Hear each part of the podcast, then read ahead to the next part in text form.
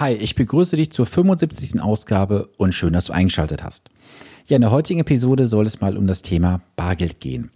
Kommt jetzt bald der Wandel vom Bargeld zum digitalen Geld? Wird das Bargeld vielleicht demnächst abgeschafft werden? Bezahlen wir bald nur noch mit Karte und ähnlichen Geräten? Darum soll es heute gar nicht gehen, sondern mehr um ein paar Gedanken, die ich damit auf den Weg geben möchte, die trotzdem mit deinem Vermögensaufbau zu tun haben. Wie das genau zusammenhängt, erfährst du gleich nach dem Intro. Bleibe dran. Herzlich willkommen zu Vermögensaufbau abseits der Masse. Hier bekommst du Tipps und Tricks zu den Bereichen Geld, Kapital und Wohlstand.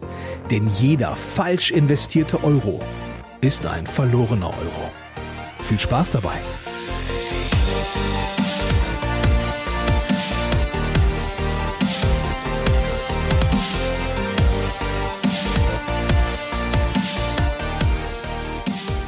Es ist Montag und Zeit für eine neue Podcast-Episode. Schön, dass du eingeschaltet hast.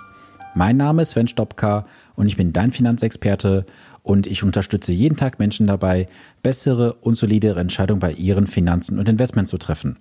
Dabei geht es um die Bereiche Vermögensaufbau, Vermögenssicherung und Vermögensstrukturierung, das alles ohne Provisionsinteresse, denn ich arbeite als echter Honorarberater.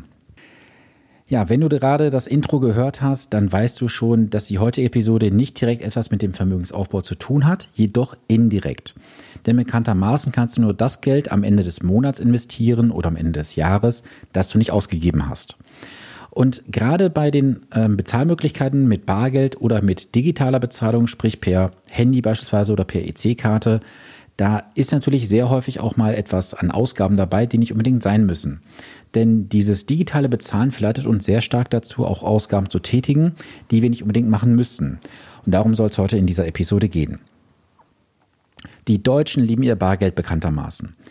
Kein anderes Land in Europa hat so viel Bargeld im Umlauf wie wir in Deutschland. Und Corona hat uns ja nun gezeigt, dass ja die Wandlung vom Bargeld zum digitalen Geld ja relativ einfach ist. Denn vor Corona gab es ja auch schon mal so Überlegungen, dass man das ähm, Bargeld abschaffen wird oder zumindest einschränken, dass alles zum digitalen oder ein großer Teil zumindest zum digitalen Bezahlen übergeht. Da sind ja dann viele Deutsche auf die ähm, Barrikaden gegangen, haben gesagt, das geht so nicht, Bargeld ist Freiheit, man kann uns das Bargeld nicht nehmen. Wir Deutschen möchten liebsten am Bargeld festhalten.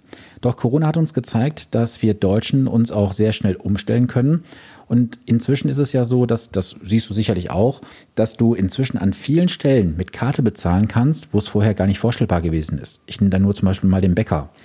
Also bei dem Bäcker, wo wir unsere Brötchen und Brote immer holen, da war vor vielen Monaten gar nicht vorstellbar, dass du dort mal mit Karte bezahlen kannst und heute kannst du dort den kleinsten Betrag mit Karte bezahlen. Komischerweise geht seit Corona sehr viel in Deutschland. Und jetzt ist natürlich immer die Frage, wird das Bargeld über kurz oder lang abgeschafft werden? Ich weiß es natürlich nicht. Aber wir können uns sicherlich darauf einstellen, dass wir in Zukunft viel mehr mit Karte bzw. mit Geräten bezahlen werden und dass das Bargeld nach und nach abgeschafft wird. Und wenn man sich mal so eine Statistik anschaut, der Durchschnittsdeutsche hat etwa etwas über 100 Euro an Bargeld in der Brieftasche. Und damit sind wir in Europa an der Spitze. Dazu passt auch eine Erzählung eines äh, Netzwerkpartners von mir, der vor kurzem oben in Nordeuropa unterwegs gewesen ist. Er ist zurückgekehrt und sagte dann äh, im Gespräch, was wir dann ein paar Wochen später hatten, dass es für ihn völlig komisch gewesen sei, alles dort oben mit Karte zu bezahlen, denn dort oben wird so gut wie alles mit Karte bezahlt, auch kleinste Beiträge. Und das ist in Deutschland aktuell noch nicht vorstellbar, denn oft ist es so, dass wir Deutschen noch so Beträge bis ungefähr 10, 15 Euro immer noch im Bargeld bezahlen. Alles darüber hinaus wird sehr häufig halt mit Karte gelöst. Und Schätzung zufolge wird es so sein, dass halt bis 2025 circa 30 bis 35 Prozent nur noch mit Bargeld bezahlt werden wird. Alles andere wird dann per EC-Karte oder halt über Apple Pay oder sonstige Dienstleister abgewickelt. Und ich hatte es ja gerade bereits gesagt, immer mehr Geschäfte bieten ja inzwischen auch digitales Bezahlen vor Ort an. Und wir sind es ja bereits aus dem Online- Shopping auch gewöhnt, dass wir dort mit ähm, gewissen Dienstleistern bezahlen, per Sofortüberweisung oder ähnlichem. Und das wird jetzt auch nach und nach in den stationären Geschäften Einzug halten. Was ich noch anmerken muss, ist natürlich, dass viele Geschäfte da auch sehr, sehr kleinlich sind. Also die sagen dann selber, dass erst Zahlungen ab irgendwie 10, 15, 20 Euro mit Karte möglich sind, darunter halt nur mit Bargeld. Und ich muss mich auch selber an die eigene Nase fassen. Ich selber habe auch in den letzten Monaten sehr, sehr viel mit Karte bezahlt, beziehungsweise per Apple Pay. Und ich werde auch wieder zurückkehren zum Bargeld. Und ich habe das jetzt vor einigen Wochen auch wieder ausprobiert und wirklich was festgestellt. Ähm, das hat durchaus Vorzüge, mit Bargeld zu arbeiten. Aber was genau, das werde ich gleich nochmal erzählen. So, lass uns mal über die Nachteile sprechen, die mit dem digitalen Bezahlen einhergehen. Der erste Punkt ist natürlich, du verlierst ganz schnell den Überblick. Also du kannst natürlich hier mal eben was einkaufen, dort was einkaufen, ziehst die Karte schön durch und du verlierst irgendwann den kompletten Überblick über deine Finanzen. Und das ist etwas, was ich auch in Coaching-Gesprächen immer wieder sehe. Die Haushalte, die sehr viel mit EC-Karte bezahlen oder fast alles, da ist häufig dann ein Defizit vorhanden, weil einfach der Überblick verloren geht. Denn du verlierst sehr schnell den Bezug zum Bargeld und das ist etwas, was du auch natürlich in vielen anderen Bereichen ableiten kannst. Dann schau mal, nehmen wir mal das Beispiel Casino. Im Casino gehst du an den Roulette-Tisch, tauschst deine Euro gegen diese Chips und diese Chips sind alle einheitlich groß. Von 5 Euro bis, ich glaube, 500 Euro oder 200 Euro, weiß ich gerade nicht aus dem Kopf. Aber frag dich mal, warum sind die Jetons, so heißen sie ja, in einer einheitlichen Größe, egal welchen Wert sie darstellen? damit du beim Spiel nicht auf das Geld schaust.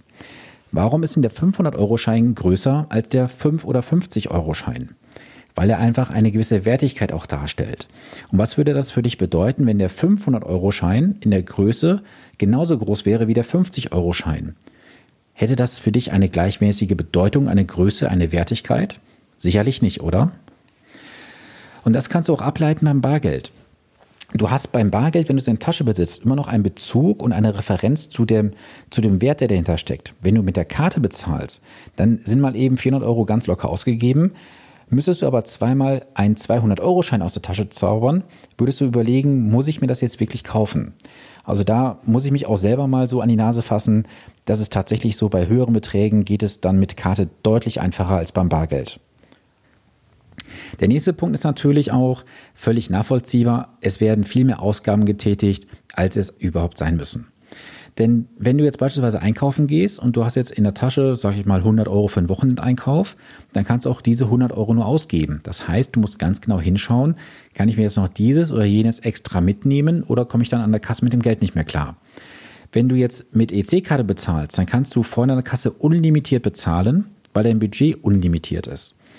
Und das bringt auch mich dazu, ich greife das mal vor, was ich dir am Ende mitgeben wollte.